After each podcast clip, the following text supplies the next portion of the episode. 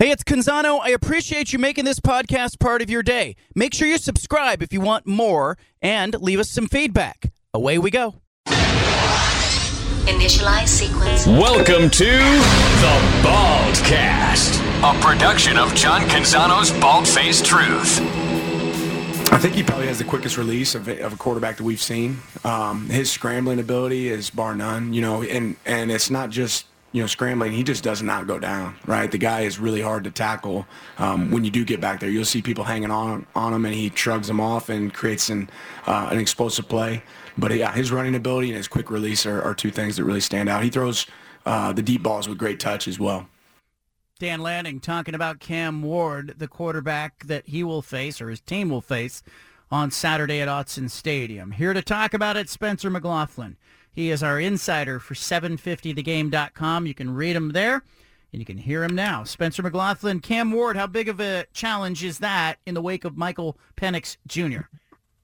Well, I mean, they're very different quarterbacks. You know, I think Ward's most explosive and dynamic plays don't come from the pocket all the time. He can make great throws from there, whereas Penix rarely makes a big play from outside the pocket. There's no right or wrong way to do it, John. It's just that they've got different styles, and I, I think that Ward presents a sort of challenge for Oregon's front four, which has vastly improved this year. They've already surpassed their sack total from a season ago. They've done it in less than half the games they played last year. So I, I think it's a really, really fun challenge, and Oregon fans should, you know, remember how, how tough Cam Ward can be. He had a big game against the Ducks last season because he's just a really, really hard guy to get on the ground. The, the play that sticks in my head from that game is that fourth and I think it was like fourth and six, fourth and five. I don't know. Washington State was being aggressive, and Oregon looked like they had him bottled up. Everybody was covered. They had a quarterback spy on him too, and he just ran around, scrambled, and flicked it out to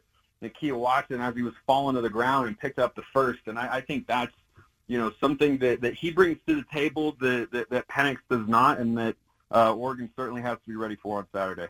Dan Lanning saying today that there was good energy at practice. Uh, that, that his team, you know, has moved forward from the Washington game. Is there any concern in your mind that Oregon will show up a little flat or emotionally drained after losing to Washington? I had that concern before the season. I, I don't have it now, and the, the reason is the way that that game played out. Yeah, it, w- it was gut wrenching for sure, but it, it wasn't a game in which you ever felt like Oregon was outmatched or overpowered or they couldn't make stops or they were hanging on by a thread just to, just to stay in the game. You know, it, it really felt like those were two evenly matched teams playing a, a really thrilling college football game, and Oregon unfortunately just came out on the losing end of it. So I, I think when you look at the quotes that Lanning has given and the quotes that the players have given, and, and not just what they say, but the way that they're saying it, I think they have maintained a pretty high level of belief and confidence, and I think they should. And you know, they're going to be playing in front of that home crowd for the first time in about a month on Saturday, and I, I think that helps fire them up as well. You know, I'm curious about Washington State's energy and motivation level right now with the, their two-game skid, which I definitely did not see coming. But I, I think this is, I, I think this is an opportunity for the Ducks to kind of remind everybody, hey, we're we're you we're not going downhill after the Washington game. We understand the goals that are still in front of us. And I, I especially like what Bo Nix said. If you know we can control uh, plenty about our season, get to the conference championship game, get to the college football playoff, and he's right. He's he's absolutely right. If Oregon wins out, they're in the college football playoff, no questions asked. A few weeks ago, I was looking at Washington State and going, they could be a real disruptor. Now I'm wondering if the wheels are going to come off. This is a really important game for them. What do you think is wrong at Washington State?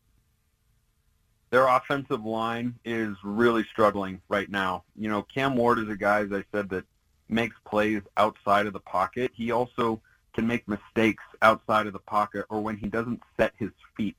I think a lot of his interceptions over the last couple of years have come when he he doesn't look settled. He doesn't have his feet set. He's not in a good rhythm, and he's not making good decisions. And the offensive line has just been overmatched for the last couple of weeks. And, and frankly, to my surprise, the defensive line has been as well. I mean, you know, you even go back to that Oregon State game. The Beavs went up to Pullman, ran for over 240 yards. and, and they don't have a quarterback that's going to run a lot. DJ did run actually pretty well in in that game. Now that I think about it, but you know Arizona last week, and that's a good team that tries to be balanced for sure.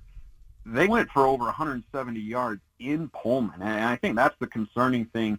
If I'm a Cougar fan going into this matchup, is Oregon's running the ball at a really, really high clip right now. Bucky Irving and Noah Whitting or uh, uh, Jordan James, excuse me, in for Whittington are both over seven yards a carry on the season. They're just stupidly efficient, and I, I think that for Washington State, their offensive line's inability to pass block has caused a couple problems, but they've also got no balance. John, they have 47 rushing yards in the last two weeks combined. They they had 12 in a game. Uh, I forget which one it was against uh, UCLA or Arizona. Like, you know, the game was on the line down in Los Angeles, and you needed a yard, and you go with the quarterback run, which I actually thought was was a good play call because you're trying to get yourself an extra blocker, an extra number in there, and and they couldn't pick up a yard, and, and that's just you know why I you know have this red flag if I'm a Washington State fan this week. Jake Dickert just said, you know, the four and zero team is still in there. They haven't gone anywhere. They just uh, they're just not playing the best football they can right now. This isn't a game that Oregon can overlook for sure because Ward is capable of being a dynamic playmaker, as Oregon State fans know. But I, I think that Oregon is in a really, really good spot here on Saturday. Jake Dickert on my show yesterday said this about Oregon. Well, I think it's two obviously really high-powered football teams going at it at the highest level of competition, and it's it's fun to watch, observe. You know, I think this Oregon team is very talented, but you see Coach Lanning just imprints on the whole roster and just the style and physicality in which they play. Uh, and you you get a bunch of talented guys, and they play a bunch of them uh, playing that hard, you're going to get a lot of great success, and they have elite quarterback play. So you mix all that together, you get one of the best teams in the country. You know, analytics say this is the most uh, you know points possession team in the country, and, and the top five efficiency of defense. So they're a complete team.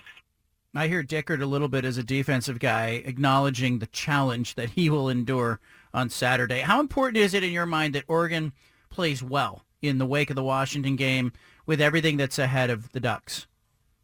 Well, I mean, you always want to come out and play well, but I, I think you know if there was a game where they might have a little bit of leeway, I, I think it's this one because you know Washington State, and I'm not predicting that, just saying that like you know against Stanford, they didn't have a great start. It didn't end up mattering, and I don't think you beat Washington State 42 to six if you start slow. You only beat Washington State 42 to six if you start hard and fast and you you know, put them away early, force some turnovers, and get a couple fourth down stops. But uh, I, I think that for Washington State in this game, you know, one way that you, you hear teams talk about all the time, or media people talk about all the time, is as to how to slow down a high octane offense, the way that you know Oregon did to an extent against Washington, or the way that USC has had done to them by Utah over the years is you got to be able to run the football. You got to be able to control the clock a little bit. You can't do that if you're only throwing it and you know, th- that's why I think this is a troublesome matchup for Washington State is Oregon's offense is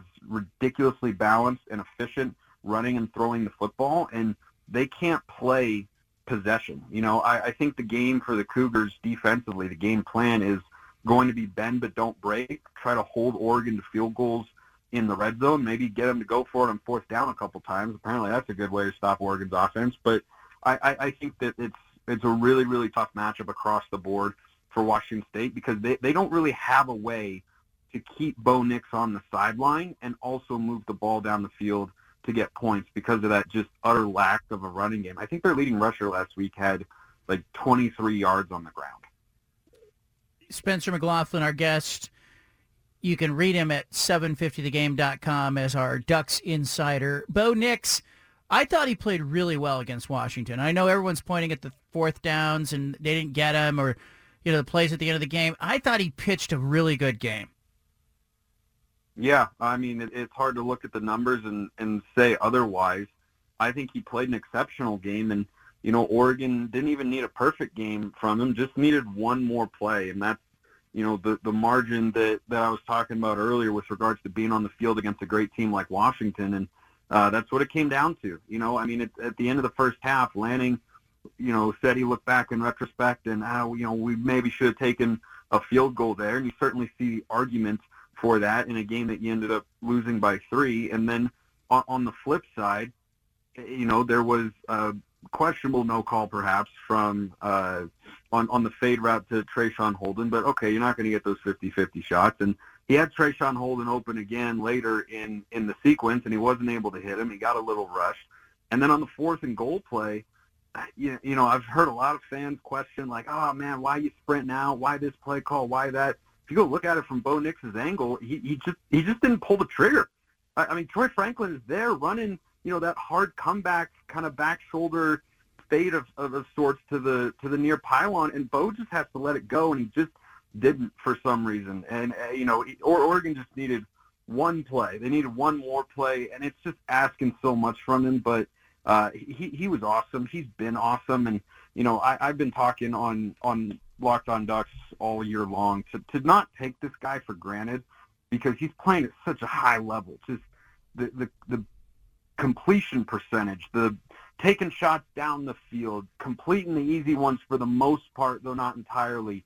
Always having a calm presence out there. I, I never felt like Bo is panicked uh, on, on Saturday. I never feel like he's in a rush or in a hurry. He just seems like he's in complete control out there, and he, he's operating at such a high level. In this offense, you know, Coach Dickert talked about the efficiency.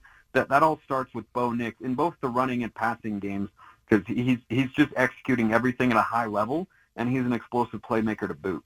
Six regular season games remaining for the Oregon Ducks. Saturday, home against Washington State. A week from now, at Utah. Then home games in succession against Cal and USC. At Arizona State, November 18th. And then home against Oregon State. What's the toughest game left for the Ducks? Um, is Cam Rising coming back? You you gonna get Whittingham to give you an answer on that one? uh, yeah, I mean everybody's guessing at, at, at that point. Um, yeah, a, a friend of mine has, has got some contacts at, at at the U Utah that is, and you know they thought Cam was playing a couple weeks ago, and and then and then he just didn't, you know, and I mean that Yeah. that's kind of the big mystery, and it doesn't look like he's playing this Saturday against USC, which is tough. But if Cam Rising plays, that Utah defense is so good, and Kyle Whittingham is such a good coach. Situationally, game plan, you know that the Utes are going to be really, really solid on all of those fronts. So it's Utah if Cam Rising is there. But if it's not, obviously you're looking at USC and Oregon State, and I, I think the Bees are a tougher test right now.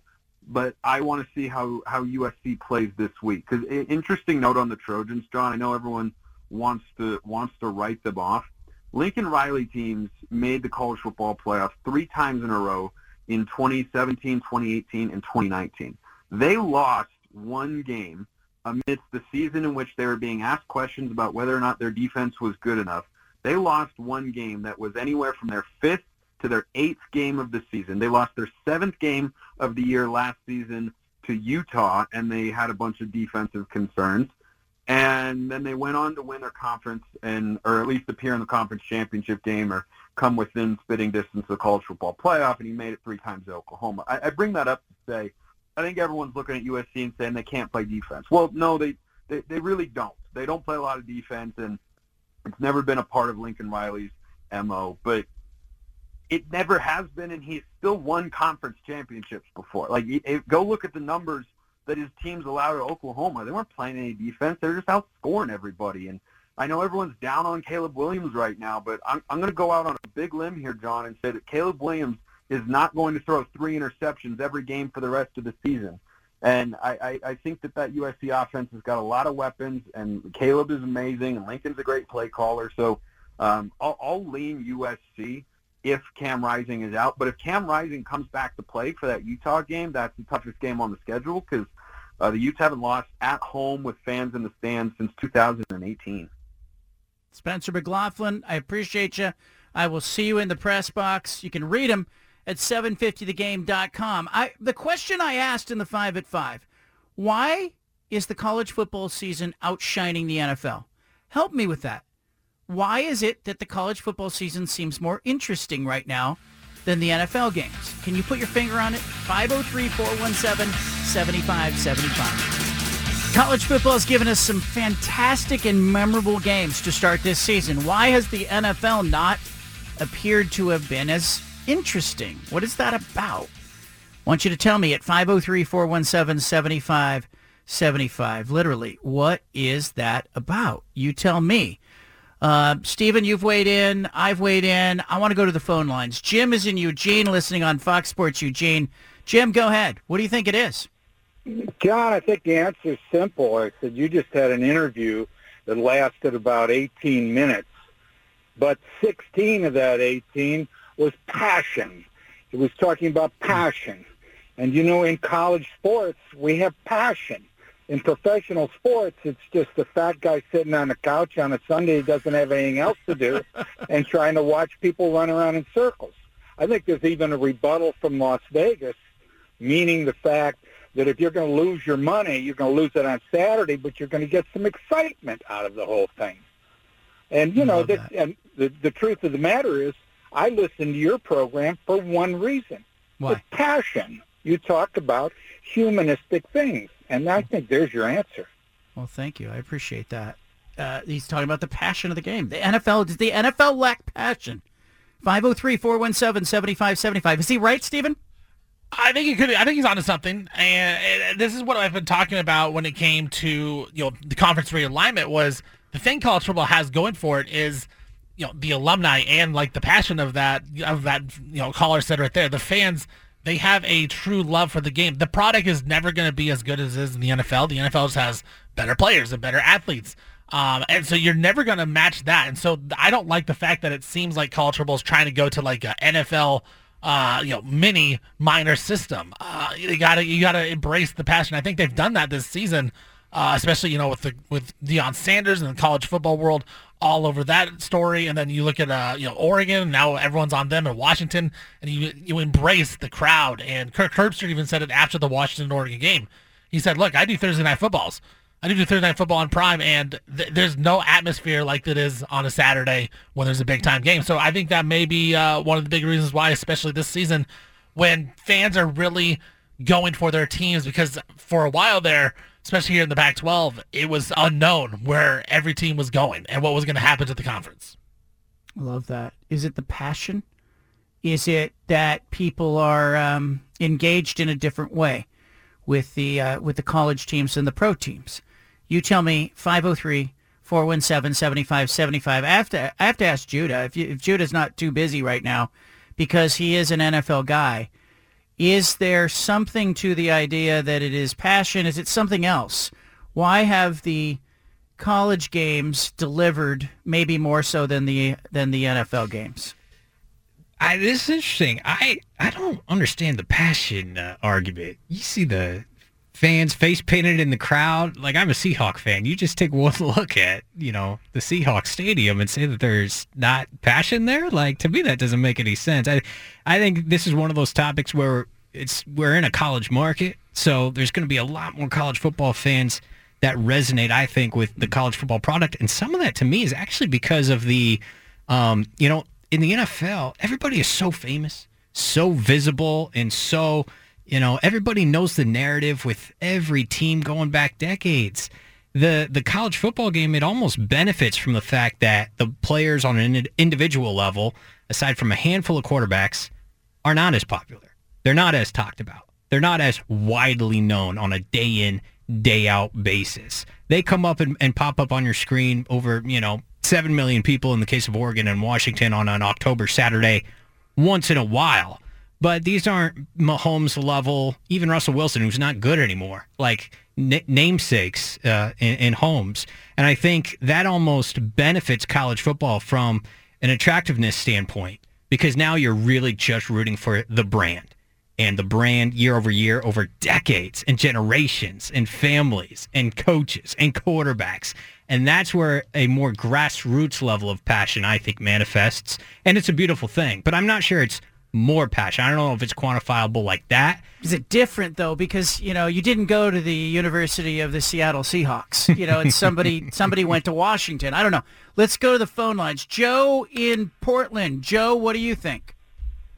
Hey, love the show. Just wanted to chime in. Yeah. Um, I don't think it's a passion issue. I think that there's no single great storyline to really hold on to. So, like, Mahomes is not playing great. Um, some of the older quarterbacks are out of the league or hurt, like Aaron Rodgers. Um, you know, you don't have enough We interrupt this broadcast with a special announcement from the Bald Hey, Face sorry to interrupt the podcast, but Um, if you want to listen to more of the Bald Faced Truth Radio show, including more of this segment that you're listening to, make sure you subscribe on SoundCloud and iTunes to the Bald Faced Truth Radio show. Thanks for listening.